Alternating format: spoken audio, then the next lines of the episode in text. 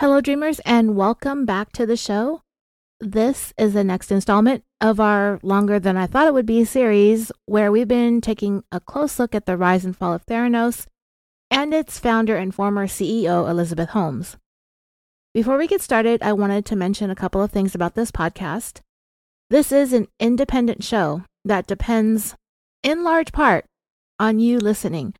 We always want to grow our audience and there are several ways that you can help. You can go to Apple Podcasts and leave a preferably nice rating and a review. It helps give the show more visibility and enables new listeners to discover us. You can recommend the show on social media and in true crime fan groups. Give California Dreaming a little bit of love whenever you see somebody posting about how they've run out of things to listen to. You can also follow the show on Facebook Twitter, and on Instagram. And if for some reason you find yourself needing more episodes of California Dreaming to listen to, you can become a subscriber on Patreon. Starting at $1 a month, you can gain access to a whole bunch of episodes you won't hear anywhere else. And if a subscription isn't your thing, but you'd still like to pitch in, you can do so through PayPal using our email address, californiapod at gmail.com. I have some thank yous for those of you who have either joined Patreon, raised your pledge, or went annual, or sent some love via PayPal. Ruthie M., Shauna G., Josie C., Lori O., Raleigh B., Diane C., Maria W., Monique D., Ellen D., Kelly G., Carol C., Christina S., Toya O., Anna H., Chris P., Donna B., Amanda, Tammy K., Harini S., and Amy D. I've also ordered a new batch of giveaways for patrons. I know that I am behind on mailing out thank you cards, but I'm getting to it. I ordered a whole bunch of new perks, including more stickers, buttons, I do have a very exclusive keychain with Fred's little fugly squished up potato face on it for those who subscribe at the $20 and above tiers. So if you're subscribed and you haven't gotten a thank you card from me yet, I am not finished mailing them out. I'm a little bit behind, but I'm getting to it. All right, that's enough blabbing about my needs. Let's get going on your needs. And if your needs include some blue suede Gucci loafers, please go punch yourself in the face and get the heck out of here. The sources of this episode will include the book by Wall Street journalist John Carreyrou called Bad Blood, as well as several online articles and documents about this case. Everything will be appropriately cited in the show and in the show notes as needed. All right, let's get back to this train wreck that we've been covering, better known as Theranos and Elizabeth Holmes.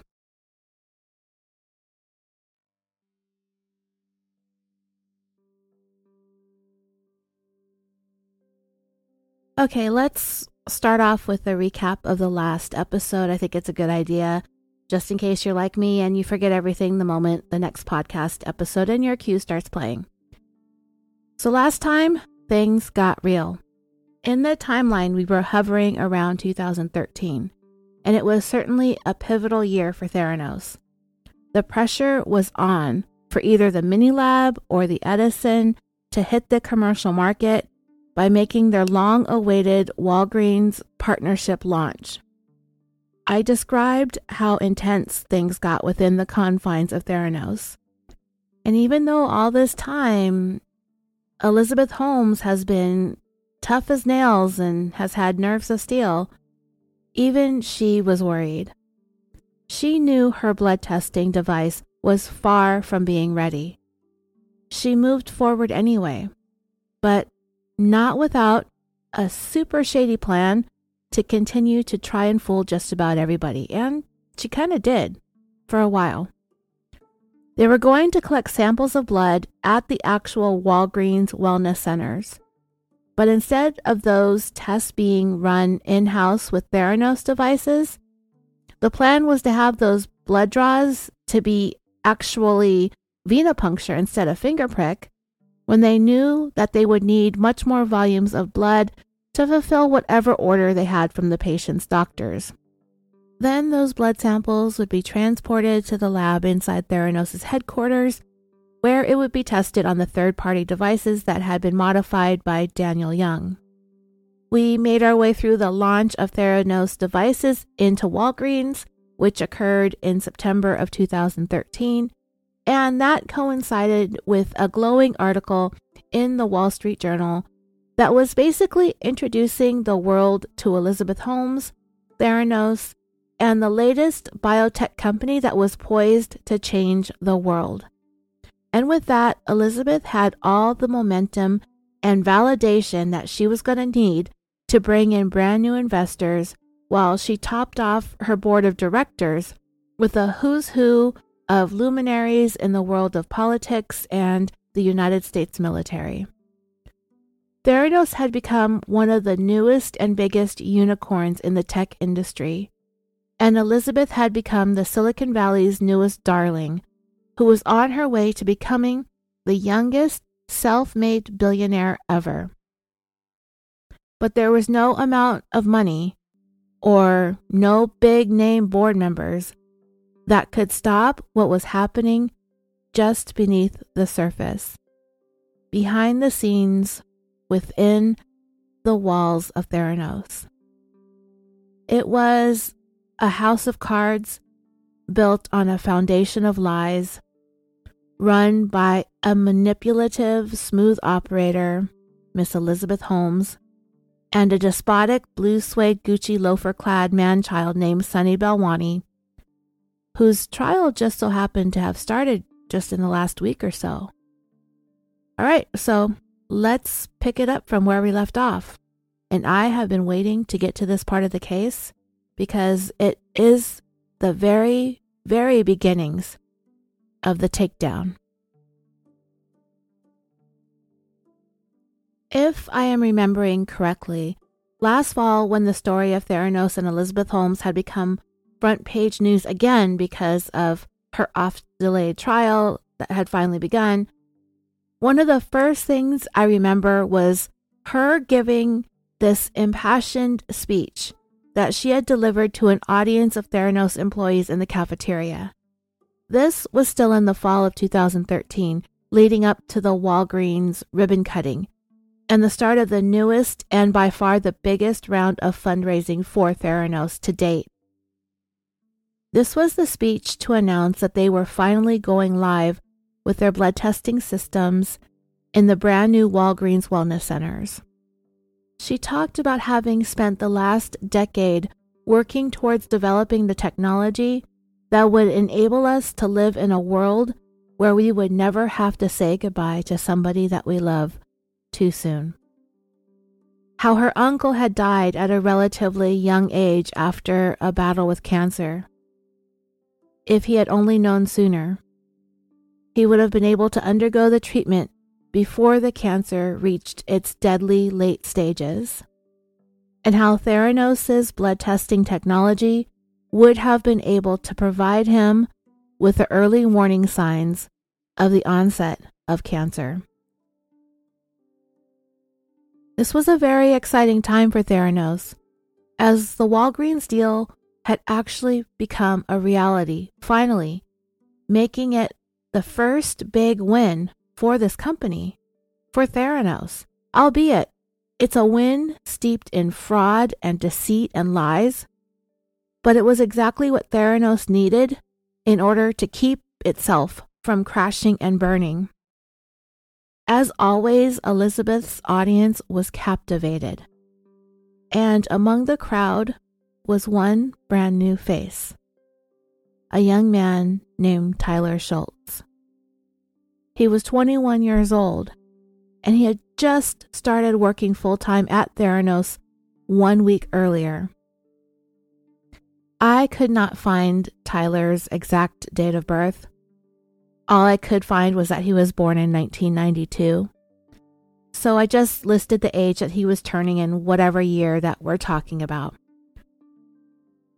So Tyler had actually met Elizabeth the first time back in 2011 at the time, he was attending Stanford, majoring in mechanical engineering. He had stopped by his grandpa's house, which was located very close to the college campus. And his grandpa, of course, is former Secretary of State George Shultz. At the age of 90, he had become a member of Theranos' board of directors that same year, 2011, and he would remain on the board for the next four years. When Tyler met Elizabeth at his grandpa's, he learned about her work at Theranos and what her vision was painless blood testing using a finger prick of blood for a fraction of the cost of traditional blood testing.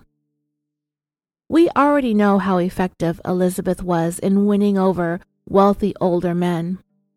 So you can imagine how captivated an intelligent, ambitious young man like Tyler could become. He went on to become an intern at Theranos during the summer of 2011, and when he went back to school that fall, he switched majors to biology. After graduating in the spring of 2013 and spending the summer vacationing in Europe, he came back and applied for and was offered a job at Theranos. Since Tyler had graduated from Stanford, we can assume that Sunny and Elizabeth would have initially frowned on that.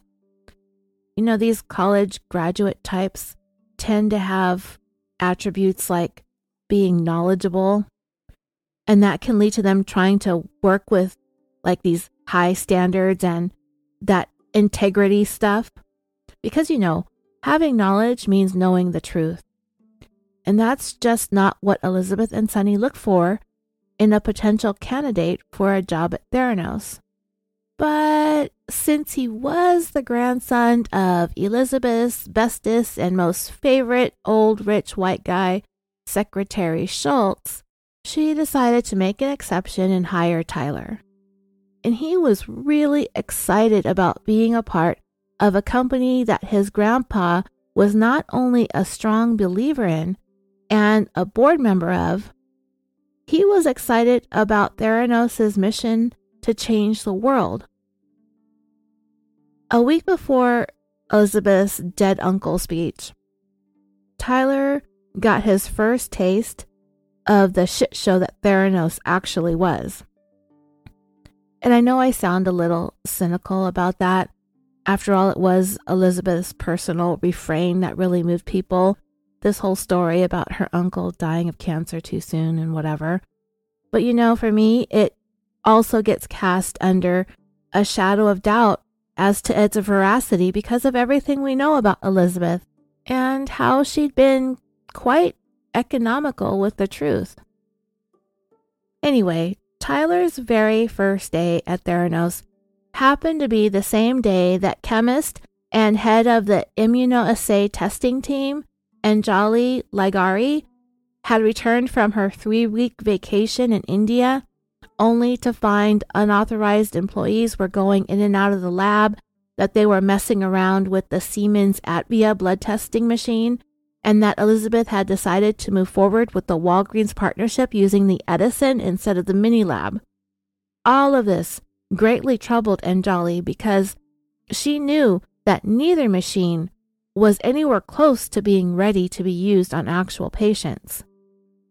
She had reached out to both Elizabeth and Daniel Young, the head of the biomathematics team, via email expressing her concerns, but it was ignored, and she was later told by Elizabeth that she had made a promise to go live with her machines and she's sticking to it. So Anjali decided to put in her resignation along with one week's notice but Sunny ended up telling her to leave immediately. Of course, Tyler didn't know the reasons for Anjali's sudden departure. All he heard was that things between her and Elizabeth had gone south. And with the way that Anjali's colleagues were reacting, it had turned into something that was kind of dramatic. Additionally, Anjali's departure meant a change in Tyler's role at Theranos, too which he was not expecting. When he was hired, Tyler was to be a part of the protein engineering department. But three days into his first week on the job, Tyler was told that that department was going to be eliminated and everyone was going to be reassigned to the immunoassay team that had a shortage of people. It was quite a shakeup, but once Tyler heard Elizabeth's cafeteria speech, he had become much more confident about his new role at Theranos. About a month later, in October of 2013, Theranos hired another young, recent graduate from the University of California at Berkeley named Erica Cheung. She had attended Berkeley from 2009 through 2013, and in those four years, she earned two bachelor's degrees one in molecular and cell biology, and another in linguistics. In her list of experiences on LinkedIn, she doesn't name Theranos specifically, but instead it says that she was a laboratory associate at a private biotech company from October of 2013 through April of 2014. Yeah, Erica was only with Theranos for seven months.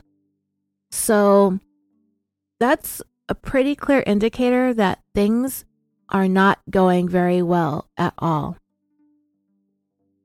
John Carreyrou pointed out in his book that despite coming from very different backgrounds, Tyler, with his famous grandpa, was and is the product of the establishment, meaning that he comes from an elite, well connected group of people. While Erica's parents were middle class immigrants from Hong Kong, with her dad having started off at the entry level position of package handler at UPS, working all the way up to the role of engineering manager.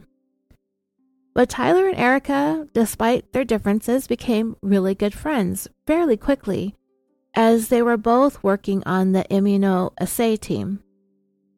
And I cannot wait to never have to say the word immunoassay ever again once we are done with this series because it's really annoying and I can't ever seem to get it right. But anyway, you all know what I'm talking about. It was Tyler and Erica's job to experiment with the Edison in order to validate the accuracy of the blood tests that they were running. So, where did they get all this blood to conduct their experimentations? Well, from Theranos' employees, their friends, and their family members. Everybody was paid $10 for every tube of blood that they were willing to donate, which meant there was a maximum of $50 per day that could be earned. Tyler and Erica were giving their blood because they were actually in a race to see who could be the first to earn $600. Any more than that, then Theranos would have to report the payouts to the IRS. There was even a weekend when Tyler and his roommates, and he had four of them, they all took a trip over to Theranos to try and earn beer and food money for a house party that they wanted to throw. In all, I believe they made about 250 bucks and they had a really fun party. So, Tyler had been an intern at Theranos in the summer of 2011, and while he was an intern, he was not allowed anywhere near the Edison or the mini lab.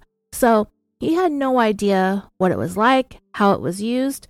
He didn't even know what it looked like on the outside, much less on the inside.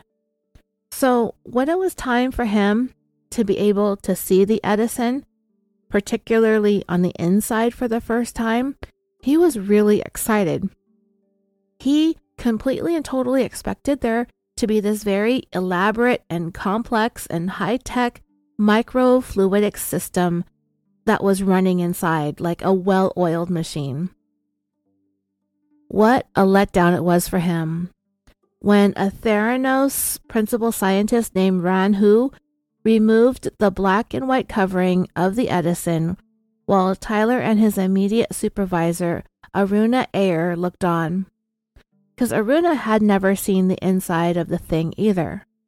So when Rand took the cover off and did a test demonstration, both Tyler and Aruna were left scratching their heads.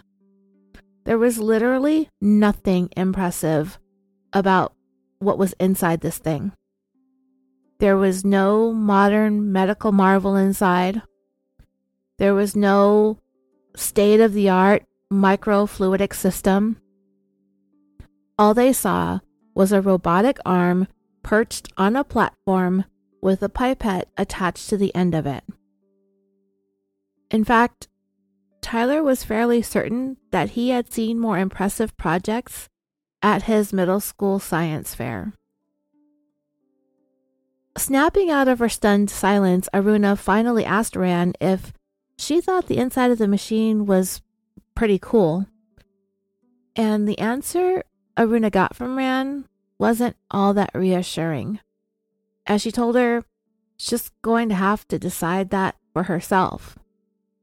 And when Rand put the cover back on the Edison, Aruna and Tyler tried using the touchscreen interface, but that pretty much sucked too. Remember, the touchscreen had been developed by former Apple product designers, so it has a similar look and style as the iPhone, but it wasn't nearly as user friendly as the iPhone is. In fact, you basically had to repeatedly press as hard as you could onto the touchscreen in order to get the thing to respond. This wasn't a touchscreen like in any sense of the word. It was more of like a smash your finger as hard as you can screen. For being as protective of their so called trade secrets, Elizabeth apparently had not a problem stealing ideas from Steve Jobs. The black and white Edison machine definitely had an Apple product vibe about it. I guess it didn't really matter all that much considering it didn't work and it never would. But anyway, Tyler was feeling pretty discouraged based on what he was seeing. The Edison didn't look like a machine capable of everything that Elizabeth was claiming that it could do.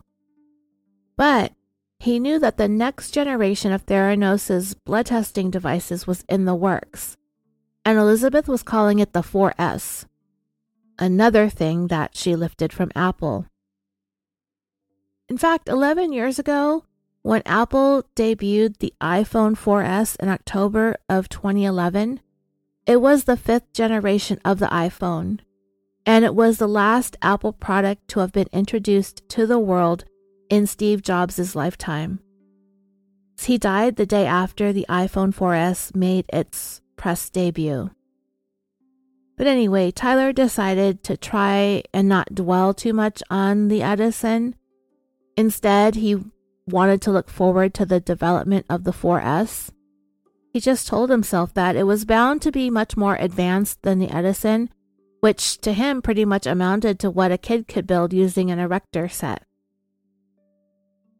Another thing that caused Tyler to wonder and worry had to do with the repeated testings that he and Erica were instructed to carry out. They were to run tests over and over again on the same blood samples and track the variations in the results. They would then use the data from the test results to compute the Edison's coefficient of variation. According to Investopedia.com, the coefficient of variation is a statistical measure of the dispersion of data points in a data series around the mean. It represents the ratio of the standard deviation to the mean and is usually expressed in a percentage. So, what I imagine that you remember when I talked a couple episodes back about this little graph that Sunny and Elizabeth had doctored up, and it had this straight line with a cluster of dots all around it?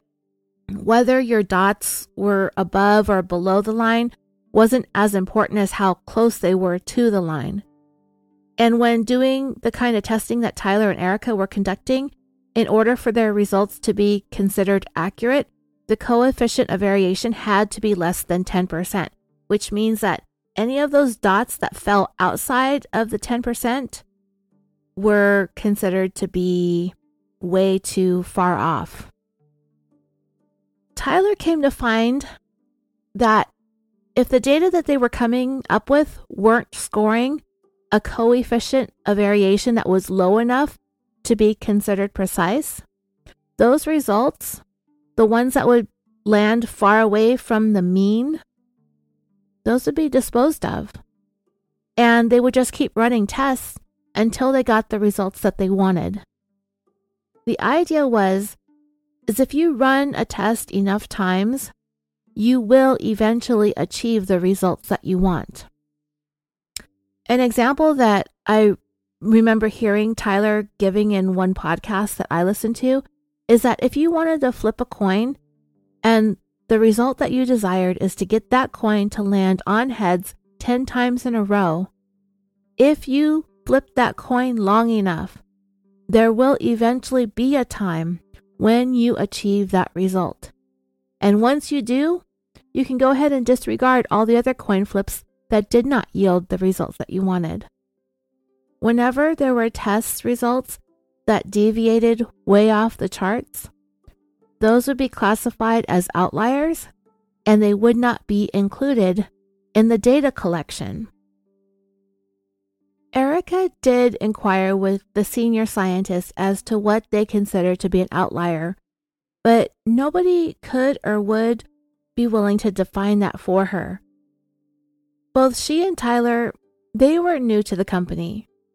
They didn't have nearly as much experience in scientific research as some of the others at Theranos, but they knew enough to know that you just can't be picking and choosing the results that you like and disregard the ones that throw off your data and give you an undesirable coefficient of variation.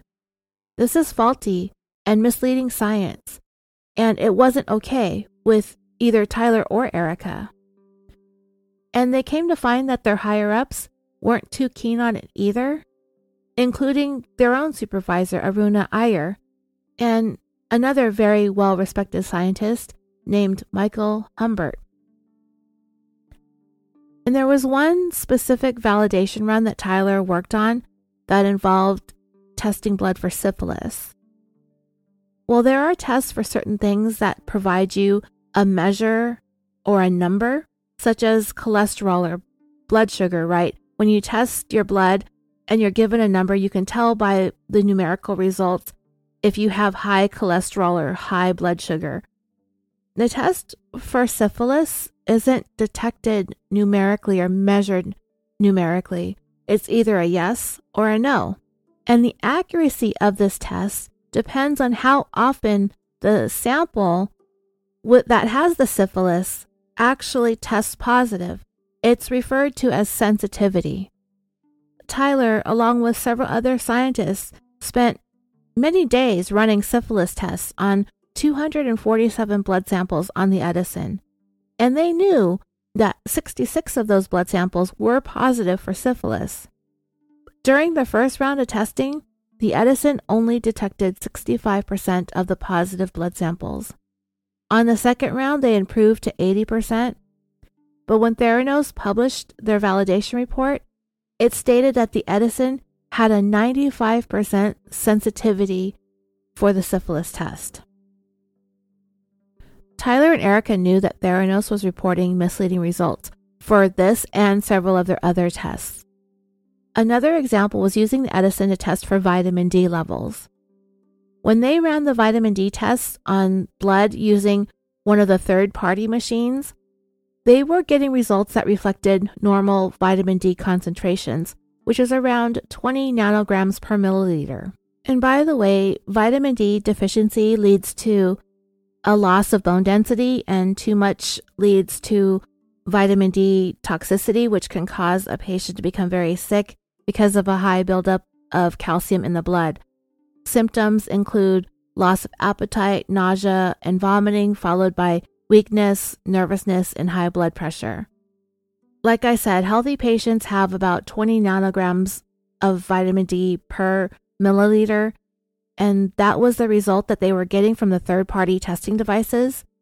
But when they ran the blood through the Edison and tested the same exact samples for vitamin D, the results that they were getting were only around 10 nanograms per milliliter, meaning that that person would have been erroneously diagnosed with a vitamin D deficiency.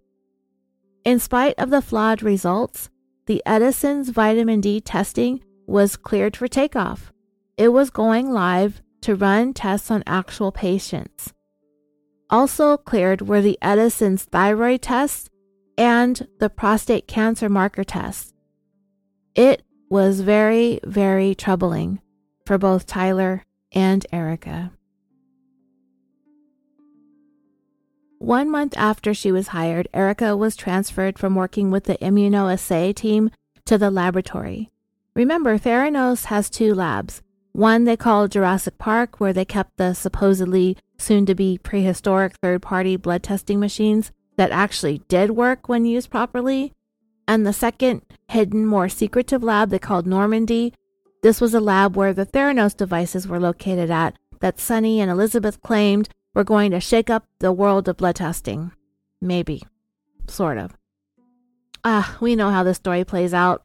They called it Normandy, probably just to try to psych themselves out like they were actually going to do this, like they were going to take the world by storm, like D Day. Talk about eating your words, right? Anyway, Erica was down working in the Normandy lab running tests on the Edison when she received an order from Walgreens for a patient's blood to be tested for their vitamin D concentrations. And this was around Thanksgiving time.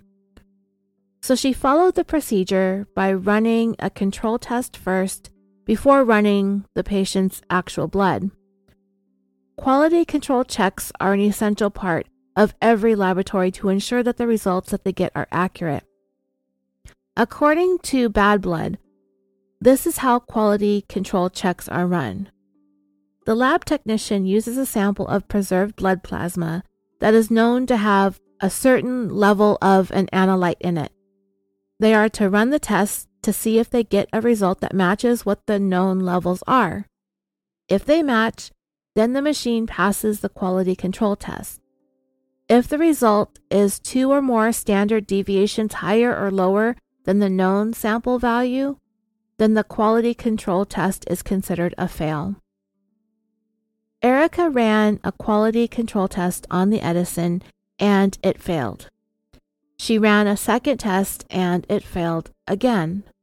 Because this was over the Thanksgiving holiday, all of the senior lab technicians were off or on vacation. So she was kind of stuck as to what to do. Theranos had an emergency email protocol set up just for problems like this. So she sent out an email asking for help. Three people Sam Anekal, Suraj Saxena, and Daniel Young all replied to her emergency email with an assortment of suggestions, but Erica was still unable to get an acceptable quality control test. A little while later, when nothing that Erica was trying was working, a member of Theranos' research and development team named Uyen Do went down to the Normandy lab to check on the quality control test results. Sunny and Daniel Young had come up with their very own protocol when it came to keeping track of the results that they got from the blood test using Edison. I'll explain that to you in a minute, but let's review Daniel Young's background. Remember, Daniel had been with Theranos for more than nine years, according to his LinkedIn profile. From February of 2009 through March of 2012, he was the Senior Director of Theranos Systems and Computational Biosciences, otherwise known as a math nerd. Then, from March of 2012 through February of 2018, he was the company's vice president, Theranos' number three person behind Sunny and Elizabeth. Daniel had graduated from MIT with a PhD in engineering, and he specializes in data sciences, machine learning, artificial intelligence, biology, dynamic modeling of biological systems, clinical decision making, symptom to condition artificial intelligence applications, clinical study design and simulation, neural networks, synaptic plasticity, bioinformatics, regulatory submissions, and complex systems. So, as I stated, math nerd. At the time that he left Theranos, he had founded his own consulting firm, which appears to be what a lot of former Theranos employees have gone on to do. With Daniel's expertise and background, he was able to come up with a way to generate blood test results with the data that the very, very flawed Edison was coming up with. John Carreyrou called it unorthodox. I would call it junk science. And it's one of several reasons why Daniel Young had been at risk of possibly facing prosecution along with Sunny and Elizabeth. He's the PhD. He knows better. But he came up with this nonsensical quality control protocol that he convinced himself was good enough, but at the same time would please Sunny because he's a dummy that doesn't know anything about anything and he didn't care what it took to fit the square peg into the round hole as long as the inconvenient truth could be hidden out of sight and out of mind. This is what they were doing in order to achieve the best results possible. They were taking the small blood samples taken by way of finger prick, and they were diluting it to make more volume out of the small samples, and then they were divvying it up into three equal parts. And then those three parts were put through tests on three separate Edisons, and inside those three Edisons, two pipettes in each machine would pick up and test two separate tests. So in total, there would be six diluted samples that would be tested, and they would get the result by using the median of those six results. And the median would be the two numbers in the middle. So, keeping it simple for us that don't know much about anything, if the six results came out to be 1, 2, 3, 4, 5, and 6, they would take the two numbers in the middle and then divide them by 2, and that would be the official result of the blood test. And in the case of my sample, that would be 3.5, just right down the middle. So Erica went ahead and used this testing protocol to run two blood samples through the test for quality control. She used the three devices and came up with a total of 12 results. But when Uyen Do took a look at the 12 results, she removed two of the results, telling Erica that they were outliers, and then she took the median of the remaining 10 results and came up with an acceptable quality control result. Then Uyen ran the test on the sample that Erica had received from Walgreens and came up with a result to be sent back to the patient. This protocol that Sunny and Daniel cooked up is not the way that these things are supposed to be handled, nor is it the way that they are supposed to come up with data. This was essentially the cover up of a failed quality control test. At a normal company in a normal lab, if there were two supposed outliers, that device that produced those test results would have been shut down and a service technician would need to come and recalibrate it. In addition to that, Uyen Do was not even supposed to be having anything to do with the laboratory. She wasn't authorized to be in there, and she didn't have the clinical lab services certification. She had no business processing blood samples. This whole entire incident over Thanksgiving deeply troubled Erica, and she had only been at Theranos for one month. A week later, an inspector from the state's Department of Health Lab Services unit came in and paid a visit to Theranos' Jurassic Park lab, the one with the third party blood testing machines. Remember, this is a lab that has the CLIA or the Clinical Lab Improvement Amendment certification. The other lab, Normandy, has Theranos devices in it, and we all know that those are certified J U N K. That spells junk. Adam Rosendorf is the one who has to deal with the inspector because he's the lab director, and it's his name that's on that CLIA certification. The reason for the visit from the inspector is because the CLIA certification has to be renewed every two years, and that triggers a new lab inspection. Sunny went around the building and told everybody to stay out of the Normandy lab. Do not even think about going in or out while the inspection was going on in the Jurassic lab. There were a set of stairs hidden behind a locked door that required a key card to get in that led down to the Normandy lab, and Sunny wanted to make sure that that inspector would not be alerted to the fact that they had a second secret lab with junk machines in it that would barely even pass as paperweights, much less pass a CLIA certification. Sunny didn't even want the inspector to see that there was a set of stairs behind that door, nor did he want her to ask what was behind it, as he would be required to answer and possibly even have to show her. And that could quite possibly ruin their whole shady scheme. As Adam Rosendorf was talking to the inspector, and while she pointed out there were some issues that needed to be addressed, he was really nervous as he had promised that he would make all of those necessary corrections as soon as possible, but he knew that there was so much more going on beneath the surface. But after a few hours, the inspector left, never realizing that she completely overlooked the lab that contained Theranos' own proprietary blood testing devices. Adam was finally able to relax and breathe once she was gone, but he really felt as though he should not be in this position where he's made to feel so anxious when dealing with lab inspections. If things were on the level, if everything was on the up and up, he would have no reason to feel this way. He was so glad that the inspector was gone, but he was also upset because of the position that he was being put in, being made to be deceitful. He was lying to state regulators and he felt very, very uncomfortable about that.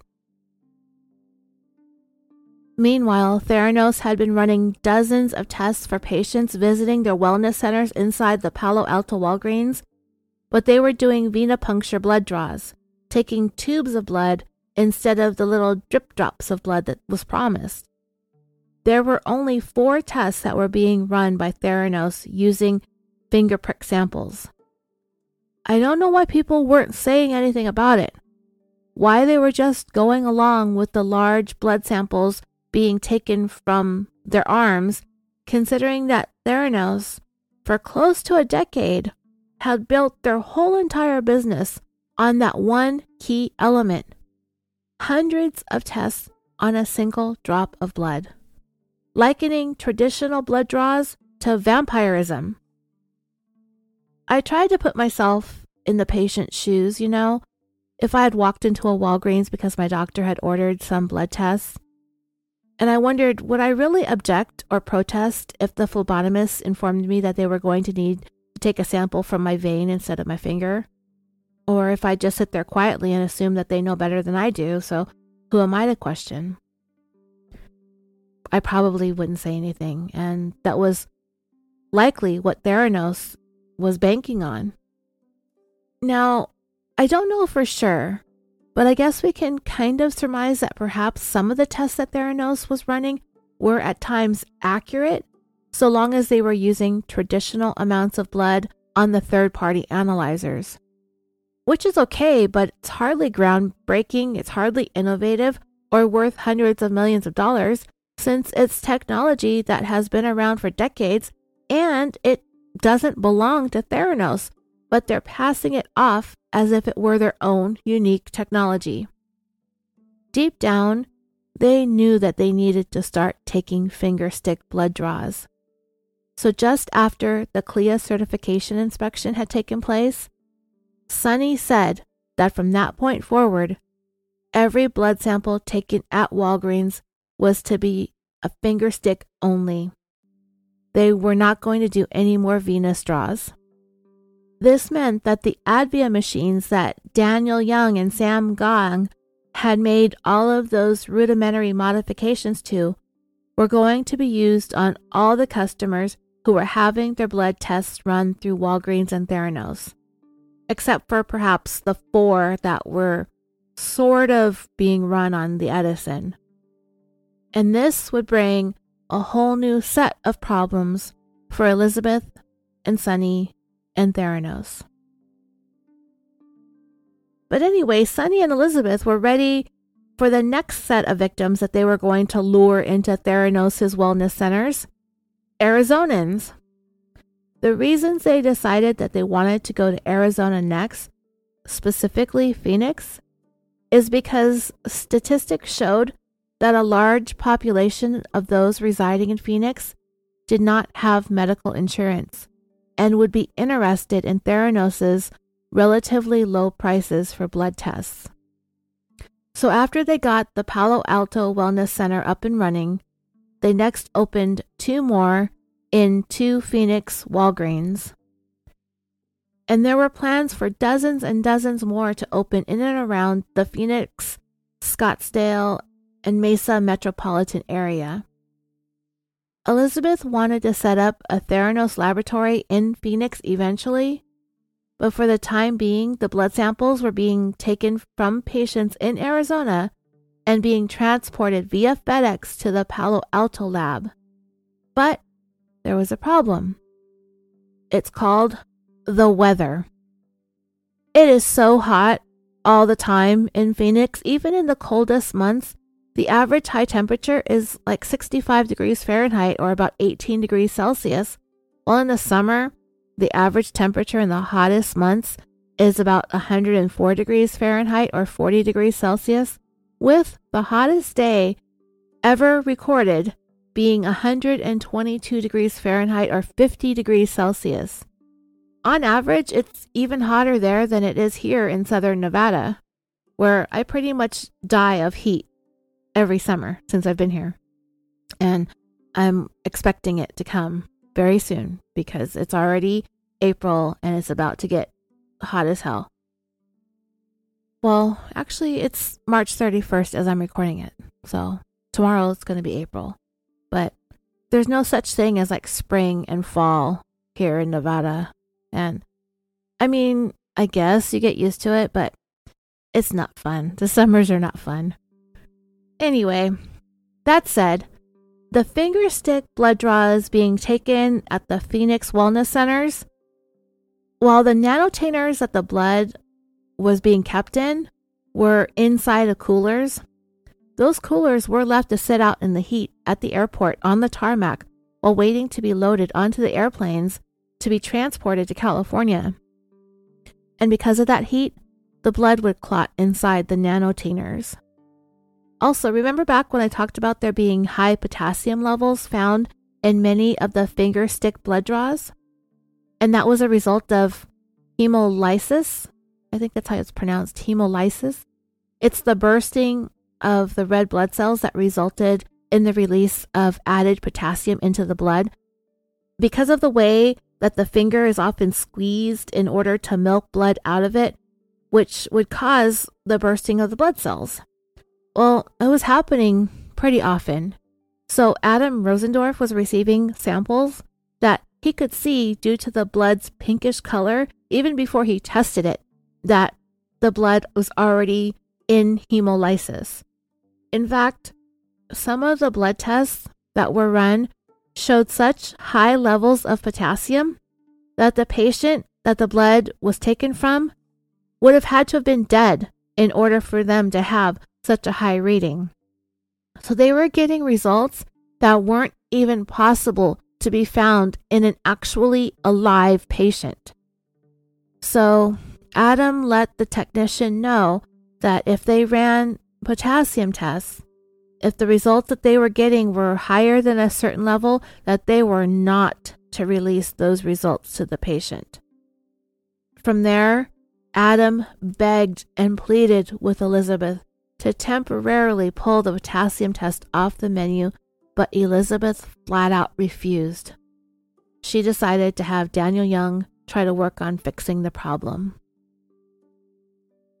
Towards the beginning of 2014, Tyler was moved to a different department once again.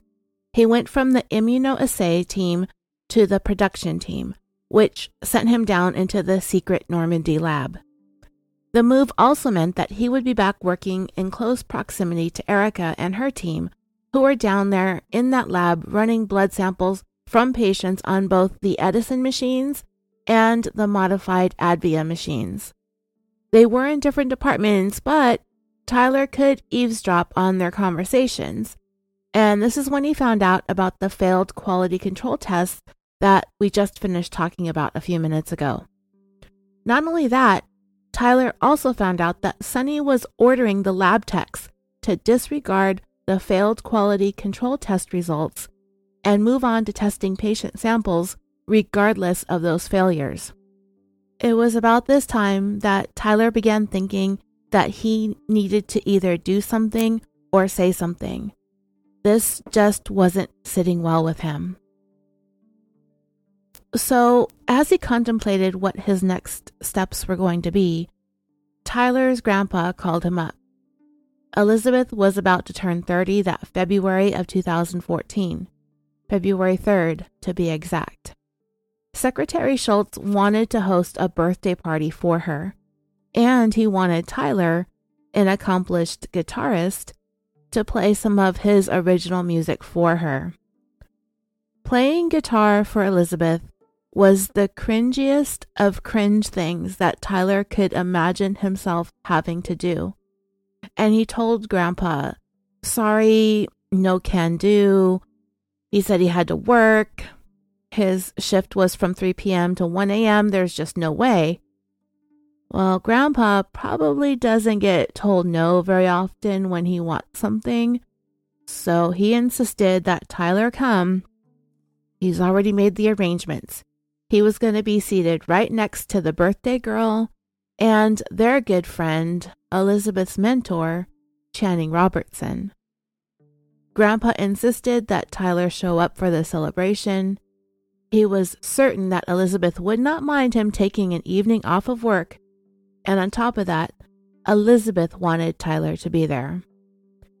So basically, Tyler had no choice. He had to go to this birthday party. At the party that was being held at Grandpa's house, which was located near the Stanford campus, Tyler's step grandmother, Grandpa's second wife, she was the one kind of really hosting the party. Also, there were Noel, Chris, and Christian, Elizabeth's mom, dad, and brother, and William Perry, a member of Theranos' board of directors, if you recall, he had been the Secretary of Defense under President Clinton. The whole thing sounds so uncomfortable, and I would have just hated to have been in Tyler's position, and it was only going to get worse. Grandpa insisted that Tyler play a song that he had written. Not Grandpa, but Tyler had written. It was something that he had just thrown together really fast. I don't know if it was for the occasion or not, but it kind of sounded like it was. Like perhaps Grandpa said, maybe you can write an original for Elizabeth. And the song was so cringe, and the lyrics even worse, as he had integrated Theranos' motto, One Drop Changes Everything, into this song. He was mortified to have to play it once but he had to do an encore when Henry Kissinger had the nerve to show up all late. And then the cringe escalated even more. This is what John Carreyrou wrote in his book about the whole scene. To his horror, Tyler had to play it again a little while later because Henry Kissinger arrived late and everybody thought that he should hear it too. And when Tyler finished, Kissinger, who like George Shultz was in his early 90s, recited a limerick that he had written for the birthday girl. The scene had a surreal quality to it. They were all sitting in a circle in the Shultz's living room, and Elizabeth was in the middle, reveling in the attention. It was as though she were the queen and they were her court, kissing her ring. As awkward as the evening was, it made Tyler feel like he was on friendly enough terms with Elizabeth to speak to her candidly about his concerns. Shortly after the party, he sent her an email asking if they could meet. Now, dreamers, I do think it's important to understand and remember that under any other circumstances, with any other Theranos employee, it is highly unlikely that Elizabeth would have given that email from Tyler any of her time. She would have turned it over to Sunny, and he would have either banished Tyler himself or assigned him to one of the Therabros to shut him and his concerns down quickly. The Theranos machine would squash it and make sure that Tyler is completely afraid and intimidated straight into silence. But Tyler is not the average employee. He is the grandson of Elizabeth's most important investor and board member, hands down. It is why Secretary Shultz had such a prominent role in this story. Elizabeth catered to him more than anybody because he was the one with all the connections to every other powerful investor and member of the board. George Shultz's presence legitimized Elizabeth Holmes and Theranos. So when Elizabeth received Tyler's email, she asked him to come see her at her office. They didn't talk for very long, but Tyler was able to share some of the things that were bothering him. And among him were the claims that Theranos was making about the accuracy of their tests, including how they were making the claim that the coefficient of variation was below 10%, which is considered to be plenty accurate. He told her that he knew for a fact that the coefficient of variation was much higher than they were reporting, rendering the tests invalid. Elizabeth acted surprised, but we know that she has Sunny and his flunky yes men working around the high variations in their own creative yet underhanded ways, but she feigned ignorance. She stated that she did not believe Theranos did anything of the sort. They do not fudge with the numbers, but Tyler knew that they were. He'd heard Erica and her team discussing it in the time that he'd been moved down into the Normandy lab as a part of the production team. So, as she continued to pretend to be stunned at what Tyler was suggesting, she wanted him to sit down and take a look at Theranos' website. It's the place where they made all of their claims public. She navigated to a page entitled Our Technology. And the page did, in fact, claim that they had a coefficient of variation under 10%. However, in the fine print, it said that the coefficient of variation applied only to Theranos' vitamin D tests. Well played, Elizabeth. Well played. But Tyler made a point to remember to fact check that anyway. So now he's at a point where Tyler isn't even trusting the fine print. The next point he brought up was the fact that when he ran his own validation tests, his coefficient of variation results were always higher, sometimes much higher, than what Theranos was publishing in their validation reports. What did all of this mean? Well, it meant that Theranos was making misleading claims about their blood test results, reporting that they were more accurate than they truly were. But Elizabeth, this Elizabeth that Tyler is speaking to, is very reminiscent of the Elizabeth that we've seen speaking at her 2017 deposition, where she pretended to not know, she feigned ignorance, she insisted hundreds of times that she didn't remember, not to her knowledge, she can't recall, she doesn't remember saying that. That's the Elizabeth interacting here with Tyler, doing what she can do to try and reassure the grandson of her most favorite board member and her most important board member, Secretary Shultz. Her reply to the allegation that the precision of Theranos' tests were inaccurate in that their reports reflected a smaller coefficient of variation than what their actual tests were really saying, she said that doesn't sound right. And from there, she told Tyler that perhaps he should speak to Daniel Young, that maybe he would be able to better explain things, seeing as he has the MIT PhD and Sunny and Elizabeth have little more than a pretty face and a fugly face, respectively. So, with Elizabeth taking the time to go through this stuff with Tyler, defending Theranos' accuracy and testing, it's very different than the way that she normally handles employees who raise concerns or question their practices. We've seen her in action in the past. She either ignores any concerns raised by employees, or she sends them to Sunny to in turn make them disappear, or it's a combination of the both. For the most part, anyone who came to Elizabeth or Sunny the way that Tyler did, their days were pretty much numbered.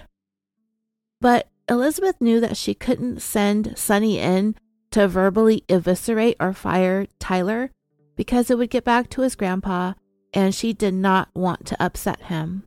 That was the last thing that she wanted to do.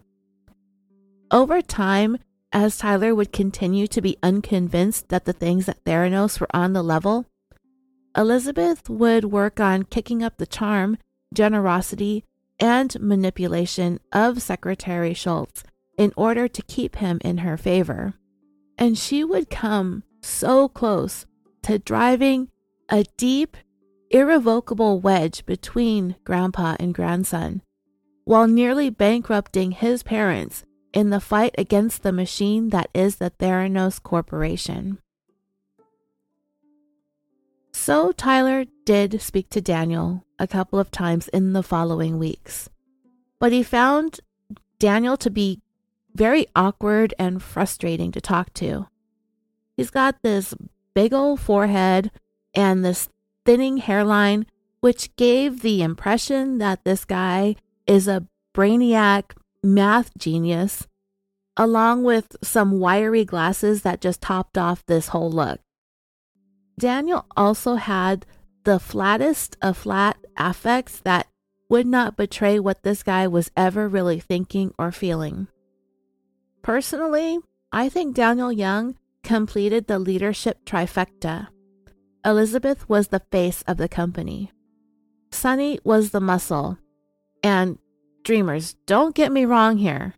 I mean that absolutely and totally in a figurative sense, in that he happened to wander his way into this position of COO by virtue of having a lot of money. He had a hold on Elizabeth somehow, and he basically had nothing better to do. And then I feel like Daniel Young, he was the brains of the operation. Without him, Elizabeth and Sunny would not have been able to dance around and cover up all of Theranos' failures. And frankly, he's lucky that he wasn't charged along with Miss Thing and Mr. Not So Much. Anyway, Daniel Young told Tyler that the way that he was figuring the coefficient of variation was wrong by using all of the six values that the Edison was producing when they took the quality control samples, splitting them apart, testing them twice through three different Edisons. He was supposed to only go by the median value of the results, which, when they do run patient blood tests, that is the final result that would be reported back to them. It was the only value that mattered. While this may have been a perfectly acceptable way of getting results under normal circumstances, Tyler knew that there was one fundamental problem with the Edison. The pipette tips that took the blood sample from the cartridge inside the device were so flawed and imprecise that he knew that they wouldn't even work with the median values. The pipettes needed to be precisely calibrated to begin with in order for anything that Daniel Young was saying to work under his theory. Because if they were calibrated and working properly, each result would have been relevant to the final results. The next thing Tyler brought up was the exaggeration Theranos was claiming in regards to the syphilis test sensitivity. Daniel came up with another excuse.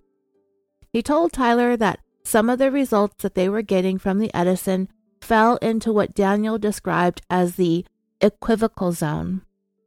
And if you aren't paying close enough attention, you might miss the fact that that essentially equates to a vague or ambiguous zone. When the Edison spit out vague results, those are not included in the syphilis sensitivity computations. Tyler was still calling bullshit in his mind as he was sitting there listening to Daniel Young try to explain all of this away because the fact was they really had no real definition of this so called equivocal zone. The nature of it, to begin with, is rooted in ambiguity. So, really, what's going on here is any undesired test result could technically fall into this zone. And Tyler knew for a fact that Theranos was tossing out more unwanted results that they decided were equivocal than they were actually keeping that had been identified as testing positive for syphilis. So the implication here is that if this was a real live testing of a patient who may be getting tested because he or she has come into contact with someone infected with syphilis, that patient might very well be told that they did test positive when they were actually negative or vice versa. Either way, it's bad. Tyler finally put it to Daniel. Does he believe it when Theranos claims that they have developed the most accurate tests for syphilis available? Daniel replied that Theranos had never made such a claim. Tyler was really perturbed by Daniel's runaround responses. So he went to his computer and he looked up the Wall Street Journal article that had been written about Theranos. Elizabeth had been interviewed for it, and the article clearly said that Theranos tests were more accurate than traditional testing methods, and it referred to Theranos' technological breakthroughs as advancements in science. When Tyler and Daniel spoke next, Daniel said that those statements were way too generalized. But when you look at it, the claim wasn't a direct quote from Elizabeth, and it could have very well been something that the writer of the article inferred and added into it. And Tyler was like, Yeah, no. The journalist who wrote that article didn't just pull that claim out of thin air. It had to have been something that he was told directly by Elizabeth because it sounds exactly like something that would come from Elizabeth's mouth. Daniel finally, finally let the most minuscule of smiles come across his boring face. And in that moment, if you blinked, you would have missed it. He told Tyler something to the effect that when Elizabeth was being interviewed, sometimes she gets a little loosey goosey with the truth. And by the way, I'm paraphrasing because I don't think the MIT PhD is going to say loosey goosey. One other issue that Tyler had was a bit of information that he had gotten from Erica. So every four months or so, all laboratories must be subjected to proficiency testing. And the purpose of the labs going through these proficiency testings three times a year is to weed out labs that are coming up with inaccurate test results. The laboratories are sent samples of blood plasma, and those labs are required to test those samples for very specific sets of analytes. If the lab was able to accurately identify what analytes are in the plasma samples, then they pass. Theranos did not have any problems passing the test since the lab became certified, which by 2014 had been more than two years. But they weren't testing the plasma samples on Theranos devices. They were using the commercial analyzers that they had purchased from third party companies. Since Theranos had switched to using the Edison in order to run tests from patients whose blood was being collected at Walgreens, lab director Adam Rosendorf was interested in seeing how well the Edison would do when subjected to the proficiency tests. And this would be for the first time. Remember, up to that point, they had passed every proficiency test using third party machines. So Adam, along with his new co director, Mark Pandori, divided up the plasma samples that they were sent and had some of the lab techs run tests on the Edisons and others ran tests on the third party devices that they had in the lab. And when the tests were finished, the Edison results were way different than the ones from the third party machines. The test results from the Edison that were the most off were the ones for the test for vitamin D. So, little Mr. Snitfit Sunny caught wind of the dual testings that the lab was conducting and he lost his little man temper. With his bossy pants hiked up to his chest hairs, he stomped his little Gucci's all the way up to the lab and threw a big old hissy fit. All this testing for accuracy needed to come to a complete halt immediately, and the only results that were going to be sent back to the accreditation entity would be the results that they got off the real blood testing devices. You know, the ones manufactured by Siemens or DiaSorin and such. Those Edison results, those needed to disappear or else. Everybody knew that this was really, really super wrong. Everyone in the lab knew that they should have run the tests on the Edison and submitted those results for the proficiency testing. Tyler even went to double check the CLIA rulebook just to be certain. And sure enough, when they run proficiency tests using the plasma samples, those tests must be run on the same exact machines that they were using to test patient blood samples. The same machines in the same manner using the same techniques. The Edison at the time was being used to run only four tests vitamin D, the test for prostate antigens, and a couple of thyroid hormone tests. They would have been required to run those tests on the Edison, but they did not. And Tyler knew that that was not only wrong, it was illegal. When Tyler spoke to Daniel Young again about running the proficiency tests on the third party blood analyzers, he replied with what John Carreyrou described as torturous logic. Quote, he said laboratory proficiency testing results were assessed by comparing them to its peers' results, which wasn't possible in Theranos' case because its technology was so unique that it had no peer group. As a result, the only way to do an apples to apples comparison was by using the same conventional methods as other laboratories. Then Daniel went on to say that these proficiency tests were so complex that Tyler needed to just settle down and relax. They weren't doing anything untoward, they weren't doing anything illegal. Daniel was probably so used to being able to dumb things down for Sunny and Elizabeth to a point that it didn't matter how wrong or illogical it sounded. They were willing to buy what Daniel was saying because it was what they wanted to hear young, up and coming scientists like Tyler and Erica, they're not going to be persuaded by this deceit and flimflammery. Tyler made the decision to try and figure out what was going on with Theranos and if the way that the proficiency testings were being run were in fact improper. And he wanted to get the opinion from someone who would know best and didn't necessarily have the best interest of Theranos in mind, but instead a third, neutral party. He had tried for weeks, first reaching out to Elizabeth, at which point he was deferred to Daniel, and as he continued asking questions, Tyler just got told things that didn't make sense, things that weren't true at all. And then he was basically told that Elizabeth tends to exaggerate, and that's just the way it is. Daniel Young comes from the world of mathematics, and he may have been in a way, way far around the roundabout way, technically speaking, not necessarily wrong, but nobody knows because it's so convoluted. But Tyler knew in his heart and in his mind that everything that was going on was blatantly wrong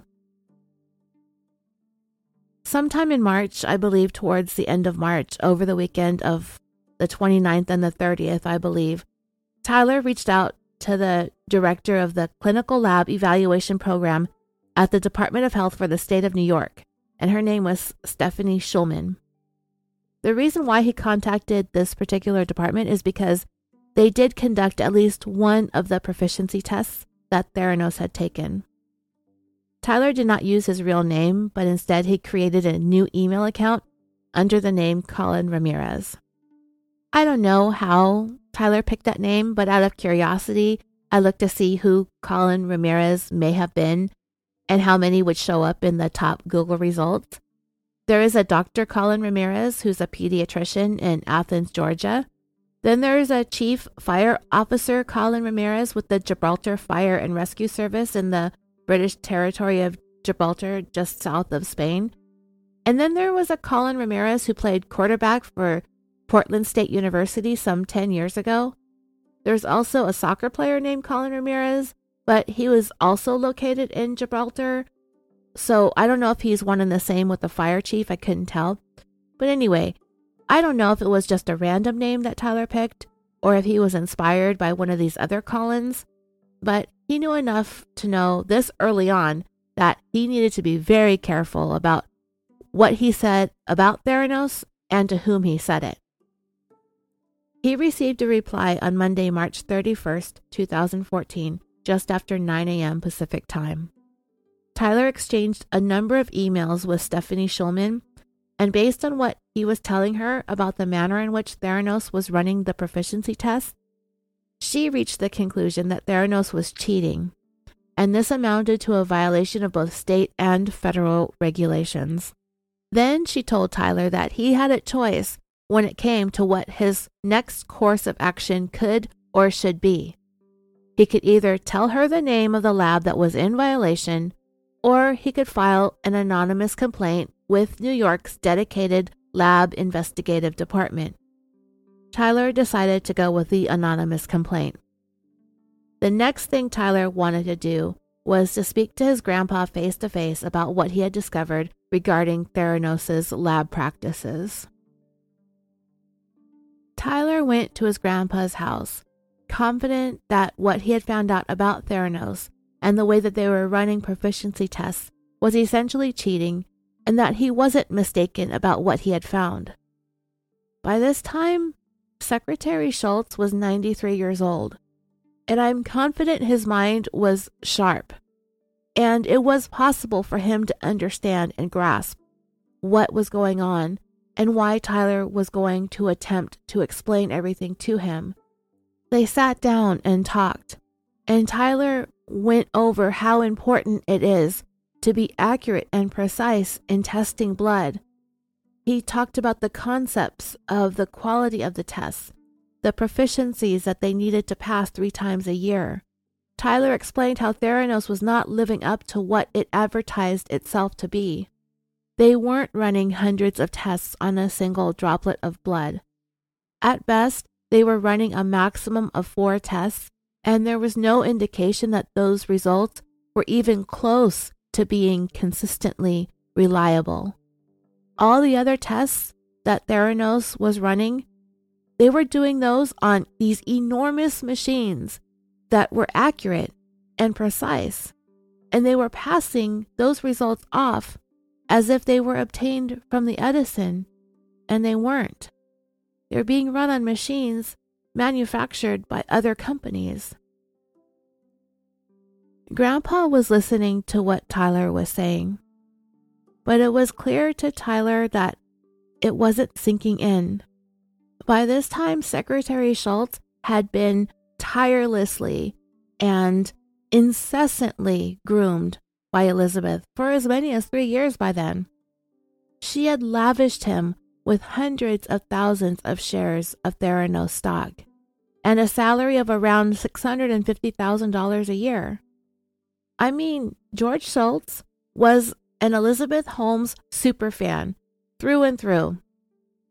And I'm not saying he was a man who allowed himself to be bamboozled by a woman with a pretty face, a sweet smile, a way with words, and millions and millions of dollars, because I do believe that he believed in Elizabeth Theranos and her vision. He had been on her board for a few years by then, but he wasn't the only one. There were plenty of others just like him, who bought what Elizabeth was selling. But when Tyler factored into the equation, you have this young, recent Stanford graduate who is intelligent, ambitious, an aspiring scientist. He's just going to appreciate understand that there are some things in this world that you can't simply dismiss, especially when it comes to health and medicine. Perhaps Steve Jobs could get up on a stage and tell the world that the iPhone's operating system is the fastest in the world, and the time it takes from when you power your phone on to when the iOS boots up and is ready to use only takes 20 seconds. But when you get your iPhone and you turn it on and you find out it actually takes 25 seconds. Not everybody is going to notice, not everybody is going to care. And I mean, not that I think Apple would make a claim like that, but it's just an example. It's a first world problem that isn't going to cause anybody any real harm. The same cannot be said about what Theranos was attempting to do. Fudging numbers in medicine can mean the difference between going home and thinking that you have a clean bill of health or going to the emergency room thinking you're in the throes of a miscarriage. Tyler told Grandpa that he just could not, in good conscience, continue on like this, and he wanted him to know because he was on the board of directors, but he's also his grandpa.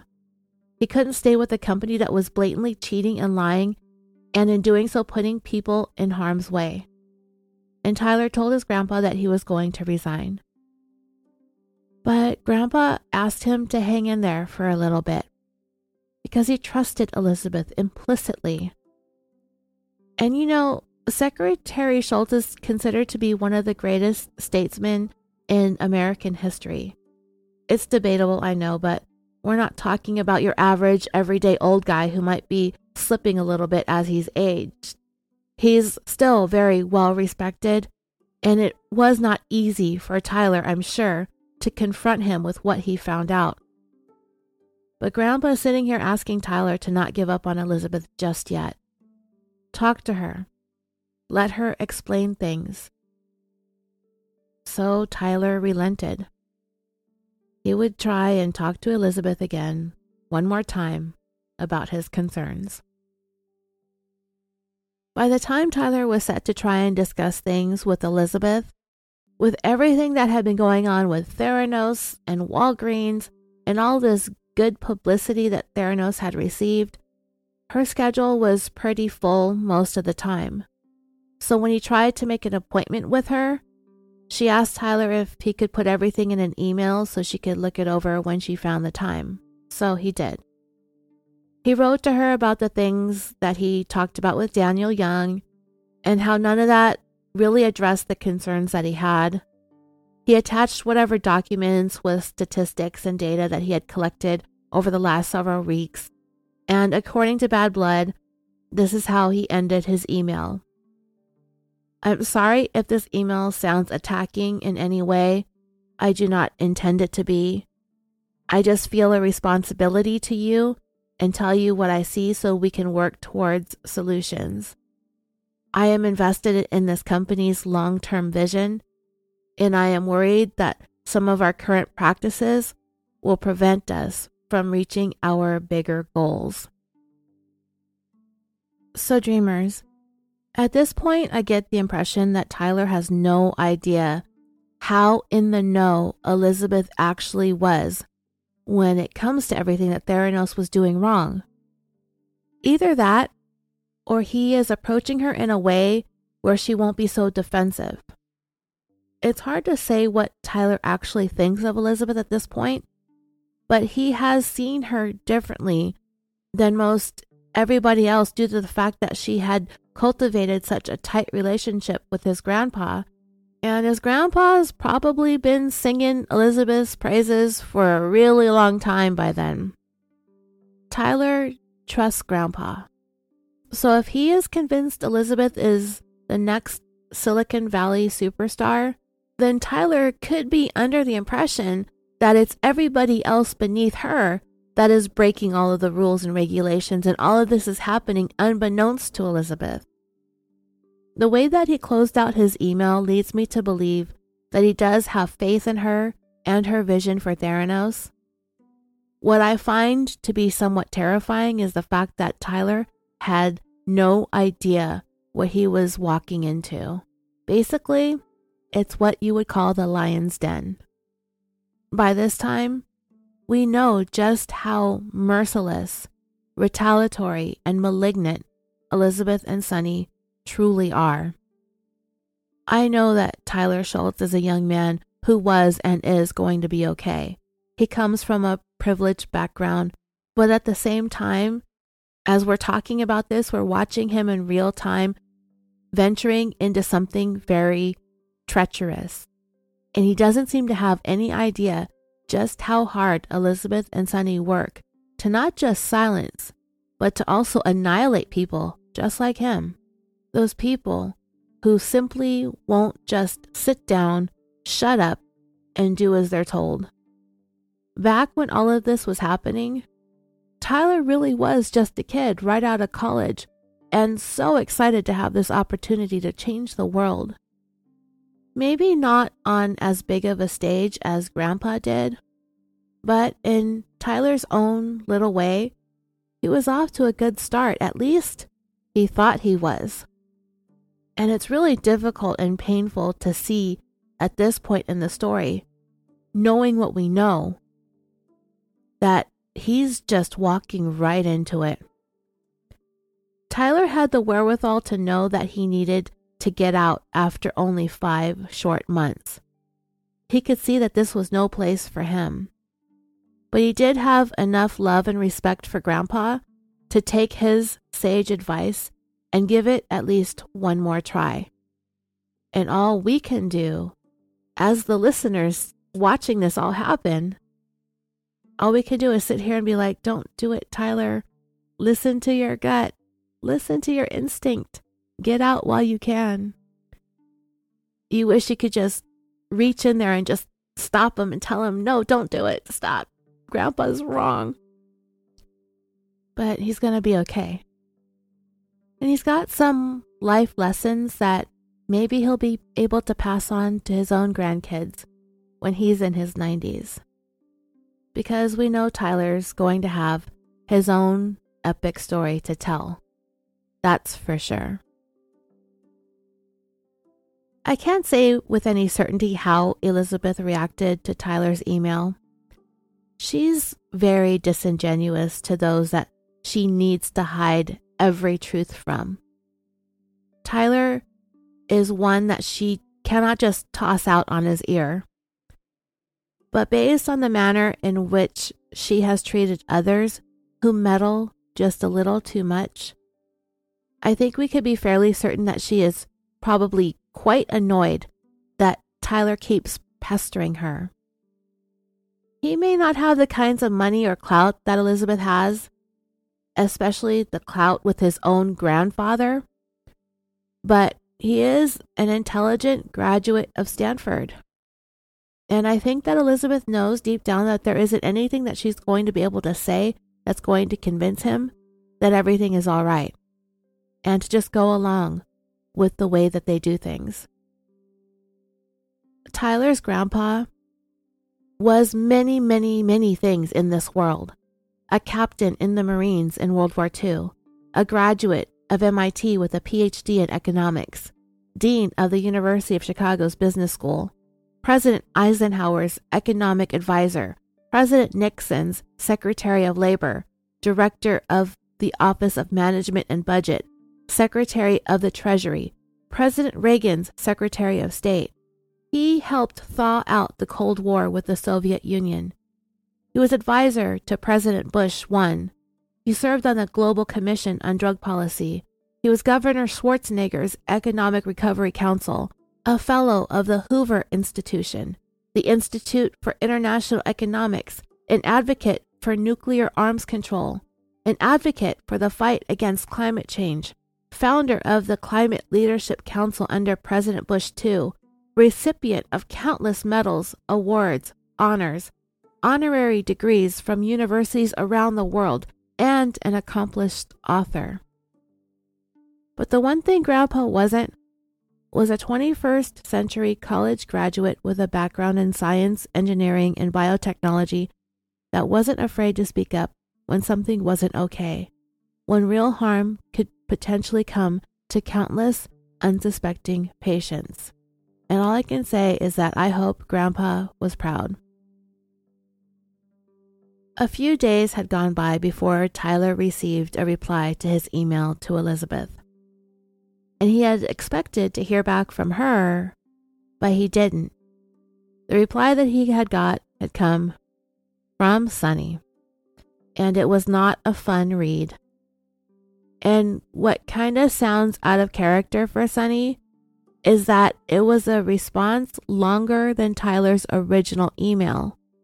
So even though I don't know this to be a fact, I would be willing to bet that Sunny had somebody else write it, possibly Daniel Young, since he is the brains of this whole scheme.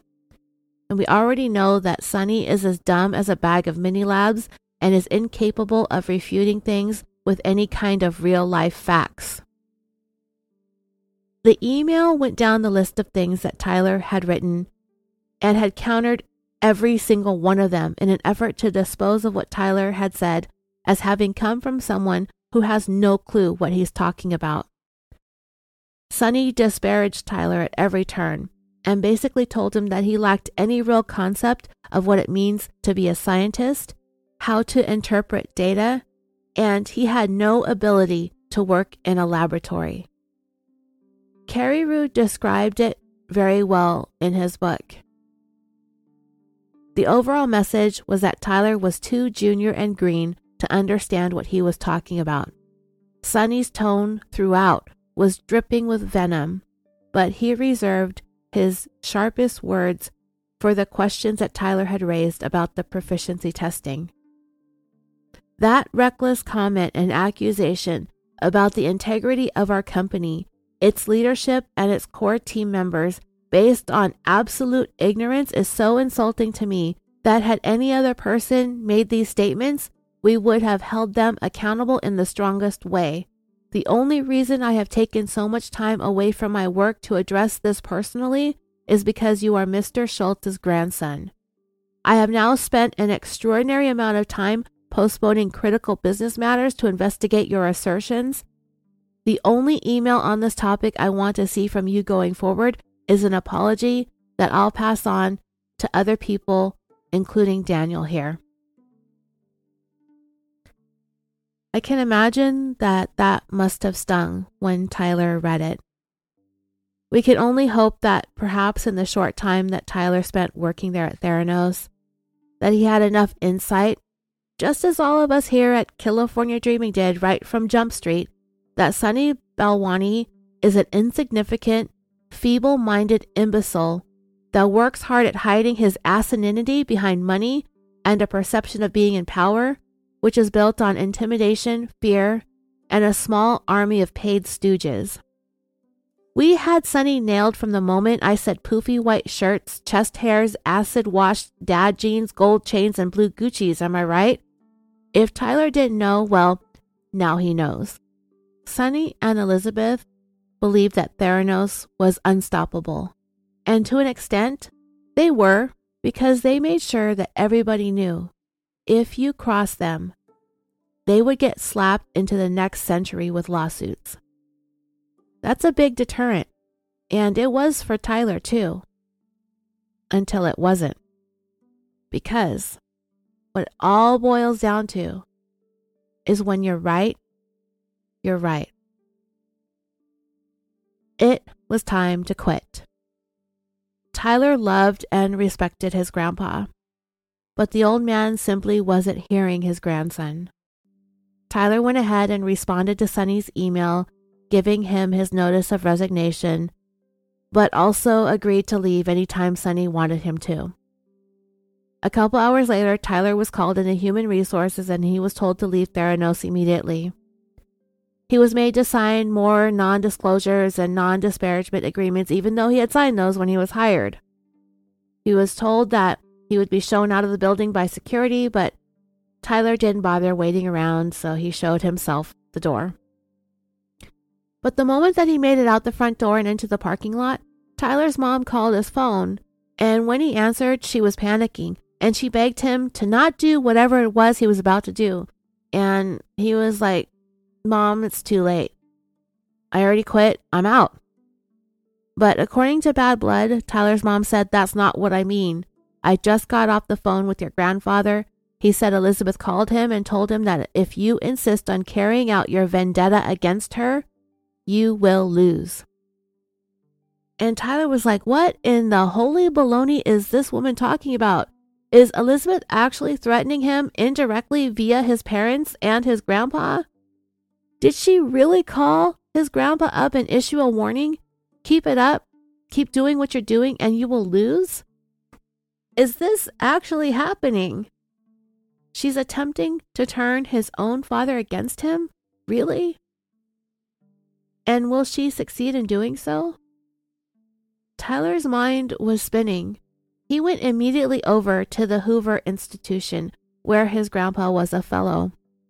And for those who don't know, the Hoover Institution on War, Revolution, and Peace is located in Stanford, California, on the Stanford University campus. And it's a conservative American public policy and research institution that promotes personal and economic liberty, free enterprise, and limited government. It was founded in 1919 by a Stanford graduate Herbert Hoover before he became the 31st President of the United States. Its library and archives include items related to President Hoover, World War I, World War II, in addition to several other historical significant events, and it's a place where fellows include those who have held significant high level government positions like Secretary George Shultz. So Tyler made his way over to his grandpa's office. He was angry, but he kind of just became a little bit shaken up by the whole thing by the time he got there to sat down and talk to grandpa. He managed to calm down a little bit as he told grandpa what happened with Elizabeth. Tyler had a copy of his email that he had sent to Elizabeth a few days earlier, along with Sonny's scathing response. And Grandma wanted copies, so he asked his executive assistant to take some. And afterwards, Secretary Shultz tucked those away in his safe. Tyler wasn't sure if Grandpa was really grasping the gravity of what he was telling him because there was nothing about his comportment that betrayed what he may have been thinking. All of the years that Secretary Shultz had spent as a statesman, having to confront the most serious of threats to the United States, including the Cold War with the Soviet Union. Shultz was a man who listened, observed, and absorbed, but said nothing. The two of them decided to talk again later that evening at Grandpa's house before Tyler left his office. His grandpa offered this quote many of us have already heard, and you may hear it again if you're watching the Hulu series. He told Tyler, They're trying to convince me that you're stupid. They can't convince me that you're stupid. They can, however, convince me that you're wrong, and in this case, I do believe that you are wrong. Back in the lab, the immunoassay team just gave the go ahead to begin running the hepatitis C test. Yep, actual, real clinical lab tests to be run on actual real patients that visit the Walgreens Theranos Wellness Centers. This really threw Erica Cheung for a loop. She was still working in the lab and she knew Tyler was gone. They were friends, so she knew the whole story. The four tests that they had been running on the Edison were on varying levels, serious in their own way, but none of them involved testing for infectious, transmittable diseases. Hepatitis C was a new, different, and bigger kind of urgency.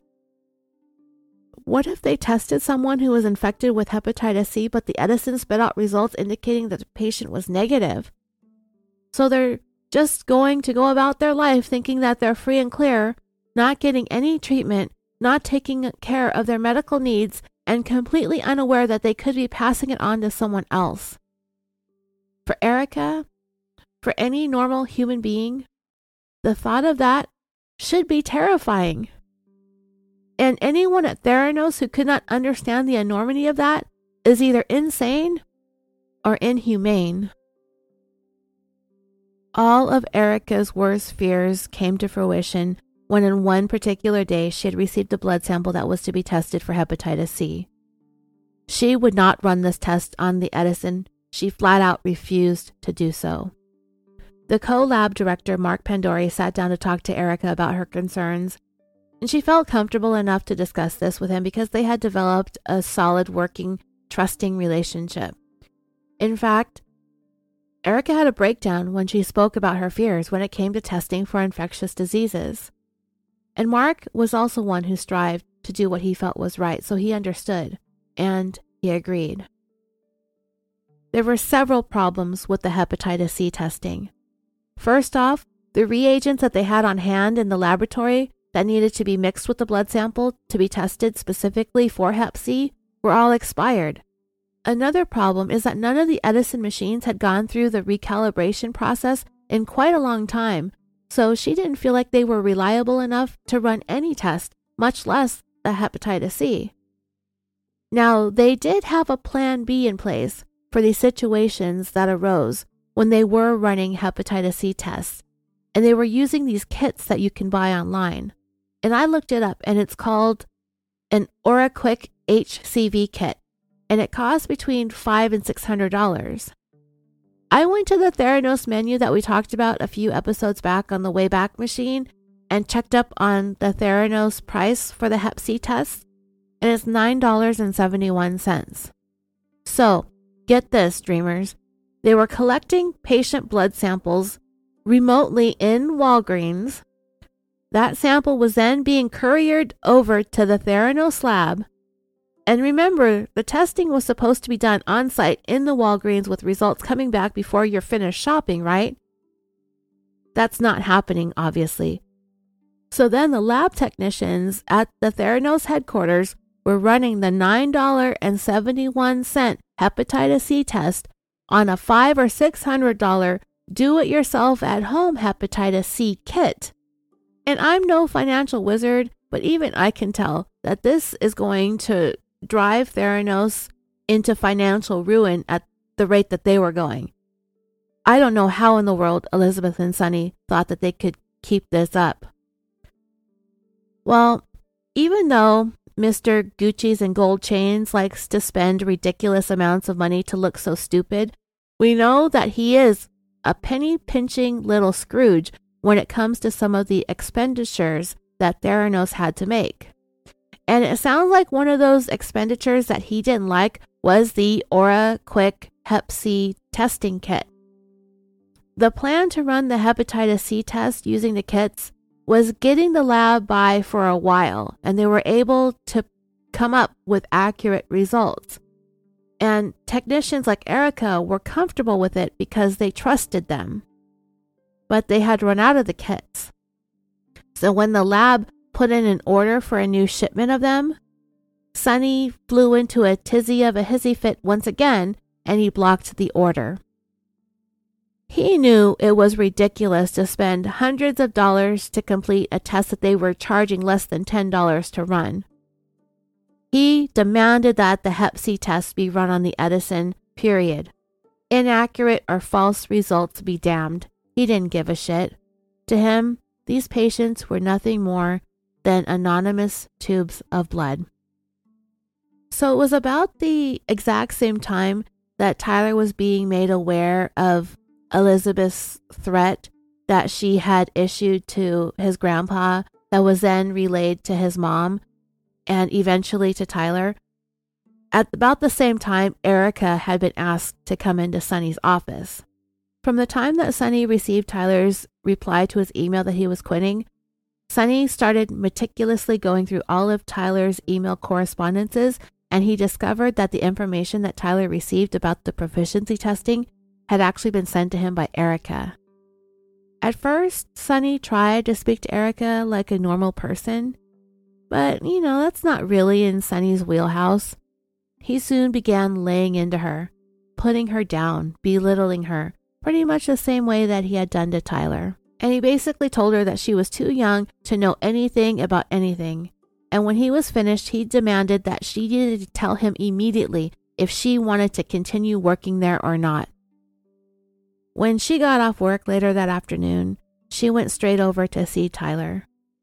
He told her about his plans to go have dinner at his grandpa's to talk about what had happened, and he thought maybe if she came with him, that perhaps grandpa would be more convinced that there was something very wrong going on there and it wasn't just him that, that was the problem, that there were other employees that saw it too. Erica agreed to go along to try and open up Grandpa's eyes about what was really going on at Theranos. But once they got there for dinner, it didn't take long for Tyler and Erica to see that Grandpa was very, very solidly in Elizabeth's corner on this. In fact, he had become even more resolute in his faith in Theranos in the hours since Tyler had spoken to him earlier in that same day at his office at the Hoover Institute. Tyler's step grandmother, her name was Charlotte, she was listening and she was taking in what Tyler and Erica were telling them. In fact, she expressed a tremendous amount of surprise and concern when the two of them went down the list of misgivings that they had about the way Theranos was running its laboratory. Grandpa, on the other hand, was completely unaffected, and he remained in total solidarity and it wasn't so much that he was standing behind Theranos, but he was standing behind Elizabeth. She had gotten to him. In fact, it was beginning to dawn on Tyler that his grandpa might just have a closer relationship with her than him. But he understood how much passion his grandpa had for anything that would make this world a better, healthier, and safer place. And it was his attachment to what Elizabeth sold Theranos to be that he was hanging on to. That this company was the innovator of technology that would enable us to never have to say goodbye to our loved ones too soon.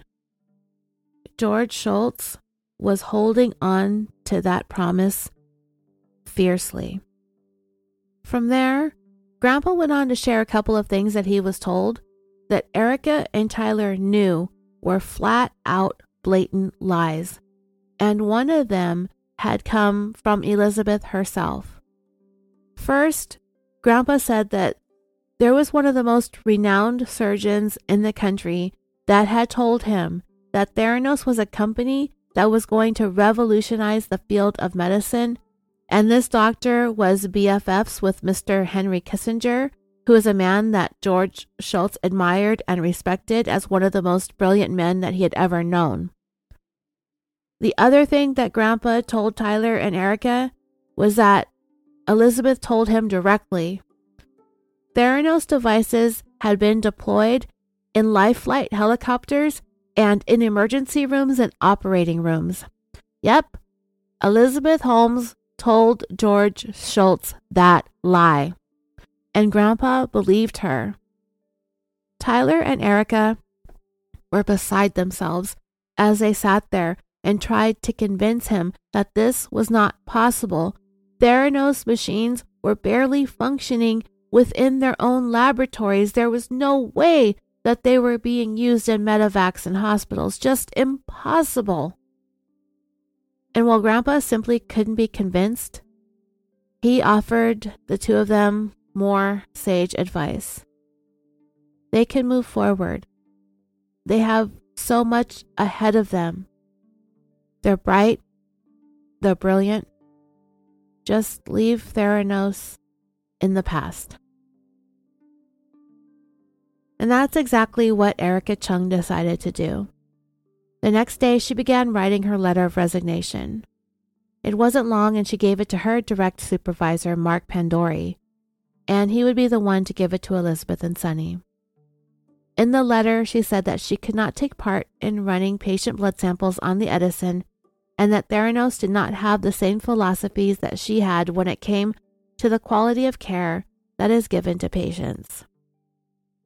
Mark didn't give it to Sunny or Elizabeth, but instead he handed the paper back to Erica and told her that she should go as quietly as possible.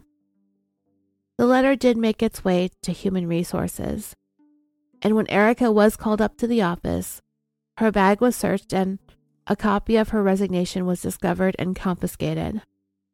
Erica was made to sign the NDAs again, and she was issued a stern warning Do not write anything about Theranos anywhere on the internet or on social media. They will track it down and you will pay dearly.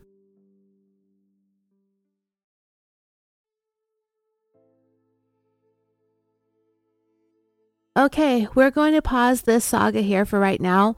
When we come back, we're going to refresh our memories a tiny bit about what went down with Dr. Richard Fuisz. We discussed him and the lawsuit that Elizabeth had filed against him a few episodes back. And when I covered that, I skipped ahead to when they settled the lawsuit. We're now arriving back to that time in the chronology. But at the end of the lawsuit, when it would all be finished, it triggered some national media attention that would see Elizabeth's company, vision, and her image clad in the legendary black turtleneck some nationwide attention, taking her and Theranos to a whole new level of fame and fortune. So I'm looking forward to that because it all looks so good and pretty and shiny and fun from the outside. But little does Elizabeth or Sunny, for that matter, know that the countdown to the takedown has begun. I want to thank you, as always, for subscribing, listening to, and supporting this show. Don't forget to join the Facebook discussion group where we've shared way too many pictures of those blue suede Gucci's. And I never intend to let Balwani live that down, and I think all of you are good with that, just like I am. Follow this show on Instagram and Twitter and if you have a dollar or two to spare, consider joining Patreon. We are in the middle of another series on one of the worst moms we've ever covered, Teresa Cross Knorr. And if you think you know this story, I'm pretty sure there is so much more to know because we are diving deep into it on Patreon. Thank you again for all of the love and all of the support. Oh, and I have just purchased and received a whole bunch of Patreon perks and I began writing and addressing thank you cards earlier this week. Just so you know, I send every patron a handwritten card, so it takes time, but they are coming with some small tokens of my gratitude. I also want to thank you so much for being patient with the Theranos episodes. They are taking me a little bit longer to write and research because I have to put all this biotech medical stuff into my own words Sometimes it does get overwhelming and I will use direct quotes instead, but they are turning out to be more time consuming than the regular episodes that don't involve so many complicated layers and concepts. But anyway, I'm going to stop with the excuses and I am going to jump right into the next installment as soon as possible for all of you. I cannot thank you enough for everything that you've done for this show. I love you all, and until next time, Sweet dreams.